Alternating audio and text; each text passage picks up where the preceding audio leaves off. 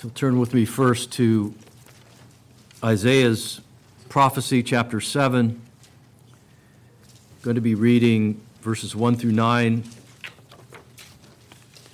This is a prophecy that uh, relates, it's quite relevant to the text that we're dealing with tonight in 2 Kings. Isaiah 7, beginning at verse 1. Now it came about in the days of Ahaz, the son of Jotham, the son of Uzziah, king of Judah, that Rezin, the king of Aram, and Pekah, the son of Remaliah, king of Israel, went up to Jerusalem to wage war against it, but could not conquer it. When it was reported that the house of David, uh, rather to the house of David, saying, The Arameans have camped in Ephraim, his heart and the hearts of his people shook as the trees of the forest shake with wind. Then the Lord said to Isaiah, Go out now to meet Ahaz, you and your son, She'er Yashub, at the end of the conduit of the upper pool on the highway to the fuller's field, and say to him, Take care and be calm. Have no fear. You do not be faint hearted because of these two stubs of smoldering firebrands, on the account of the fierce anger of Rezin and Aram and the son of Remaliah. Because Aram with Ephraim, the son of Remaliah, has planned evil against you, saying, Let us go up against Judah and terrorize it and make for ourselves a breach in its walls and set up the son of Tabeel as king in the midst of it. Thus says the Lord God, it shall not stand, nor shall it come to pass. For the head of Aram is Damascus, and the head of Damascus is Rezin. Now, within another 65 years, Ephraim will be shattered so that it is no longer a people. And the head of Ephraim is Samaria, and the head of Samaria is the son of Remaliah. If you will not believe, you surely shall not be established. 2 Kings 16, verses 1 through 9 is our text. 2 Kings chapter 16, beginning in verse 1.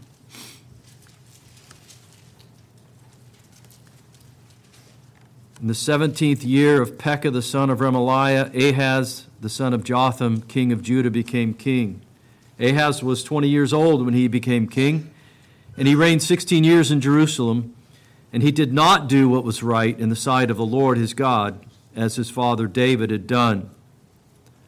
But he walked in the way of the kings of Israel, and even made his son pass through the fire, according to the abominations of the nations whom the Lord had driven out from before the sons of Israel. He sacrificed and burned incense on the high places and on the hills and under every green tree. Then Rezin, king of Aram, and Pekah, son of Remaliah, king of Israel, came up to Judah to wage war, and they besieged Ahaz, but they could not overcome him. At that time, Rezin, king of Aram, recovered Elath for Aram, and cleared the Judeans out of Elath entirely, and the Arameans came to Elath that and have lived there to this day. So Ahaz sent messengers to Tiglath-Pileser, king of Assyria, saying, I am your servant and your son. Come up and deliver me from the hand of the king of Aram and from the hand of the king of Israel, who are rising up against me. Ahaz took the silver and gold that was found in the house of the Lord and in the treasuries of the king's house, and sent a present to the king of Assyria. So the king of Assyria listened to him, and the king of Assyria went up against Damascus and captured it, and carried the people of it away into exile to Kir, and put Rezin to death reading of God's holy word, be seated and let's pray together.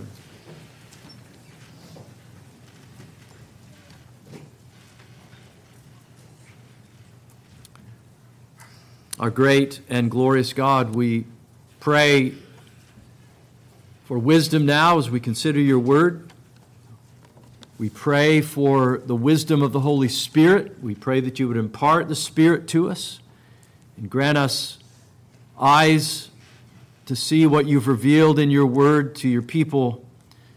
Grant, O oh God, that uh, this passage would be uh, would profit our souls through the ministry of the Holy Spirit. We ask in Jesus' name. Amen. Amen. As we considered 2 Kings 15 last week, we noted that the writer didn't seem to be very interested in the southern kingdom of Judah. The uh, center section of chapter 8, uh, rather, uh, in verses 8 through 31, dealing with the, the rapid succession of five kings in Israel, is bracketed by short accounts of Judah's kings, seven verses each. Azariah, also called uh, Uzziah, in verses 1 to 7, Jotham in verses 32 to 38, consisting almost exclusively of the standard formulas that are used to introduce the kings of Israel. That center section shows the northern kingdom of Israel plunging into chaos, while the southern kingdom of Judah remains in relatively good shape.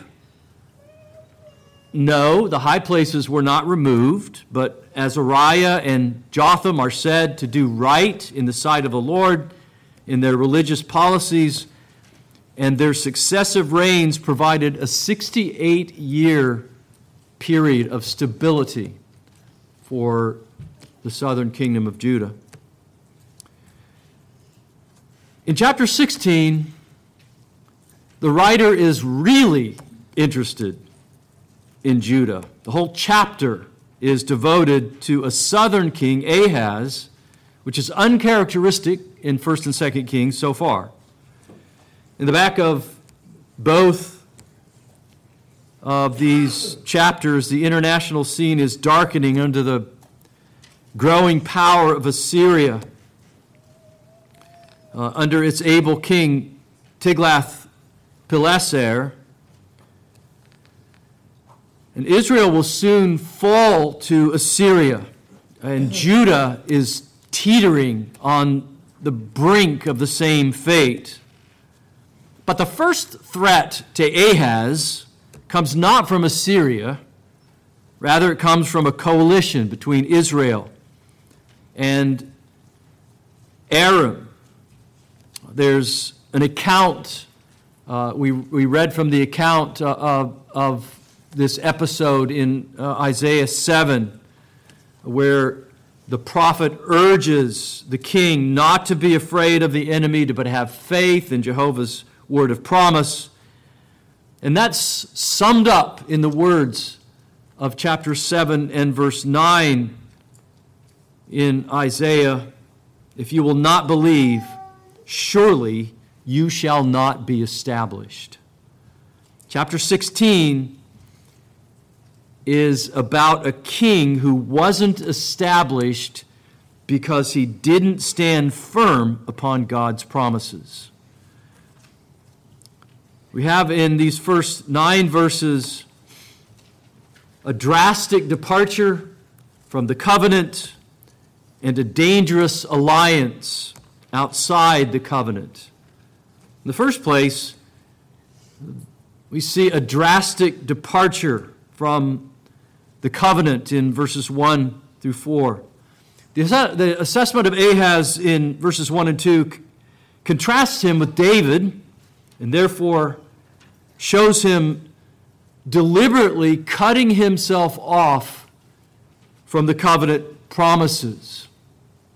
Ahaz's predecessors, as we've all, already noticed, hadn't followed David fully but they were generally orthodox in their religious policies, doing enough to receive that general commendation that they did right in the sight of Jehovah. But with Ahaz, there's a drastic departure from the pattern of the kings before him. Uh, verse 3 He walked in the ways of the kings of Israel. And that means the sins of Jeroboam are seeping into the southern kingdom of Judah. And the irony that is that Ahaz was following Israel's lead at the very time that the northern kingdom was about to disappear into the oblivion, oblivion of history. But the writer goes on to say in verse 3 that Ahab's departure from the covenant was much worse. He even made his son pass through the fire.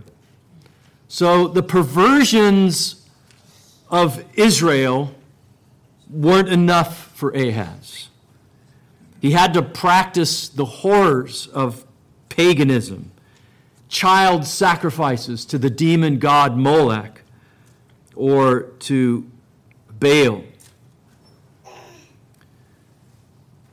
And verse 4 Ahaz engaged in extra temple worship. He sacrificed and burned incense on the high places and on the hills and under every green tree, likely involving uh, the fertility rites and uh, the engagement with temple prostitutes uh, that we find cited back in 1 Kings 14, verses 23 and 24. Practices that had originated with the Canaanites who built altars to pagans on every high hill and beneath every luxurious tree.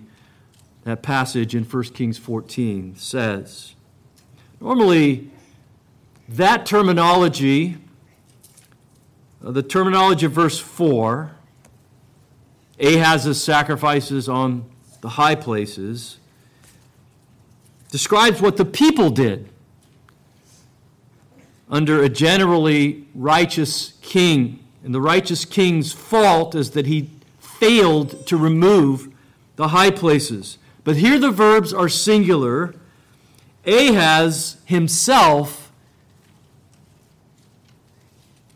the royal leader of God's people, engages in this worship on the high places. All of these things then were done, verse 3, according to the abominations of the nations whom the Lord had driven out from before the sons of Israel. These practices were commonplace among the inhabitants of the land of Canaan before it was occupied by God's people. And it was such an abomination in God's sight that he had driven out the Canaanites and given the land to his people. And now Ahaz, king of God's covenant people, was sacrificing on the high places, practicing the very same abominations. Deuteronomy 8, verses 19 to 20, clearly says that repeating the sins of the Canaanites would cause the people to experience the judgment, the very judgment that fell on the Canaanites. Now, we recoil at these abominations, and we're quick to renounce them as perverse and barbaric, and surely they were. But they're being carried on today in the form of promiscuous sex and the, abomina- uh, the abomination of abortion. It's been my observation that Many young people in the church today no longer believe that sex outside of marriage is sinful. And every year, millions upon millions of unborn babies are sacrificed to the God called choice. God took note of this outrage when Ahaz was practicing it, and we may be sure that he's doing the same today. A drastic departure from the covenant. Secondly, a dangerous alliance outside the covenant, verses 5 to 9. These two kings, Rezin of Aram, Pekah of Israel, came up to war with Judah, and they besieged Ahaz at Jerusalem. But the Hebrew text says literally that they weren't able to fight. They weren't able to fight it out. They weren't able to uh, overcome Ahaz at Jerusalem. They weren't able to conquer uh, Ahaz. There's a consensus among interpreters that Aram and Israel wanted Ahaz to join with them in an anti Assyrian coalition. But when Ahaz refused, they attacked him in an attempt to overthrow him. And as that text in Isaiah that we read, chapter 7, verses 5 to 6, says, they sought to install their their own king of choice in his place. Taking 2 Chronicles 28, 17, and 18 into account, the situation in Judah is even much worse than it looks here in 2 Kings 16. The Edomites had attacked her from the southeast.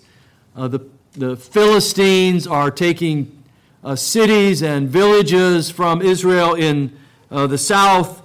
And there was also bad economic news here in chapter 16, verse 6. Rezin recovered the part of Elath that uh, Azariah had restored to Judah, chapter 14, verse 22, 2 Kings. He cleared out the uh, Judeans living there, and it was resettled by either Aramaeans or, according to ancient Hebrew texts, to uh, resettled by uh, Edomites.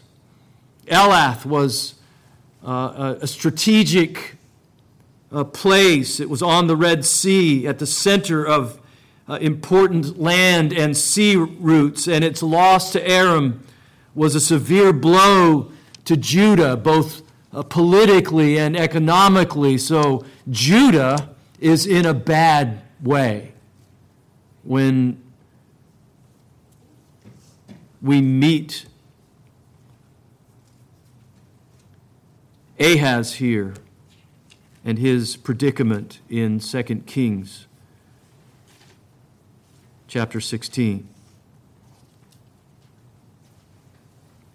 So Ahaz is, is, is in deep trouble, and he, appear, he appeals to Tiglath Pileser, king of Assyria, verse 7. He reacts not as a covenant king, but as a shrewd politician.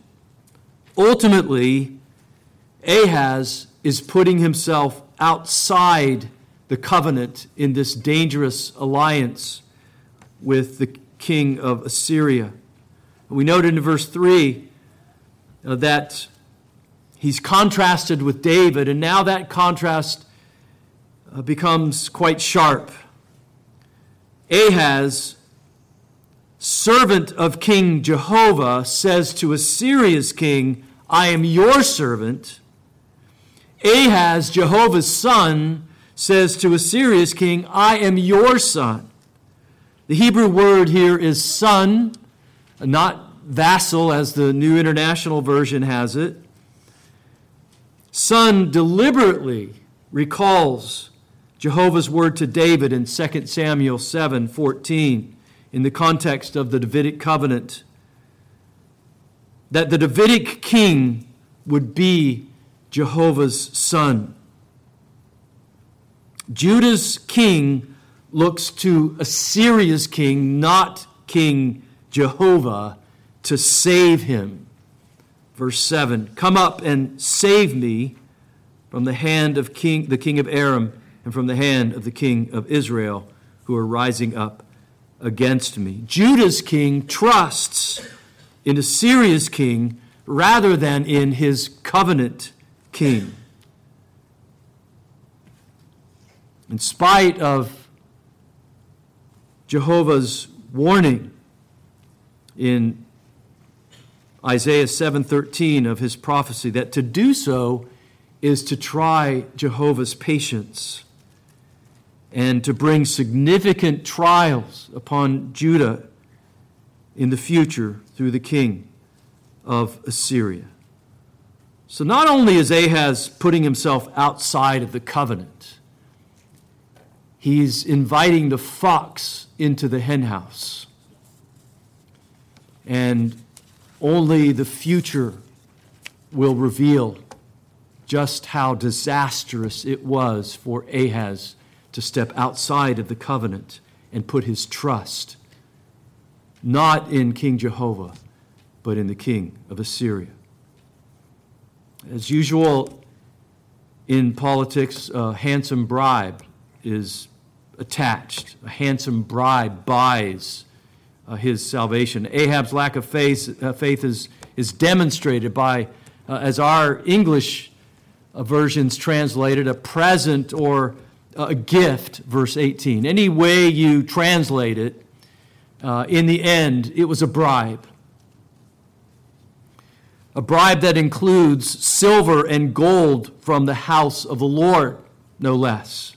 After all, if Ahaz is repudiating his loyalty to Jehovah, what do a few trinkets from the temple of a God matter that he doesn't believe in anymore? And it worked, at least for the time being. The king of Assyria listened to him, verse 9 says. Tiglath Pileser captures Damascus, kills its king, and deports its inhabitants. It may have been blatant unbelief, but it was successful policy. He may have repudiated the Davidic covenant, but it saves his own skin.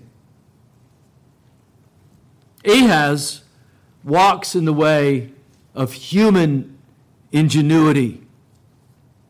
This kind of thinking says to itself, My troubles are too complex for me to lean on Jehovah's assurances. But I see a clear and obvious way to solve this problem. Jehovah seems such a remote and ineffective help. It's the kind of pragmatism that the English author H.G. Wells spoke about in a letter to his friend Rebecca West. I can't he writes, in my present state, anyhow, bank on religion. When one calls on him in the silence of the night, he doesn't turn over and say, What's the trouble, my dear? Both Ahaz and H.G. Wells longed, respectively, for more tangible help than heaven's help. The clear choice is between pragmatism or promise. Ahaz had been given that promise of deliverance through Isaiah's prophetic ministry. We read that in verses 3 through 9 of Isaiah's prophecy, chapter 7. So the question is this Do I go with what I'm sure will work, or do I wait for what God offers? Do I latch on to an immediate solution? Seems to make sense, or do I submit to what God requires of me and wait on the Lord? There are thousands of ways that we can become Ahaz's disciples. We simply say of any situation in our lives, my wisdom must handle this. Rather than, my Father has promised to give me good gifts, and that's a promise that will never fail.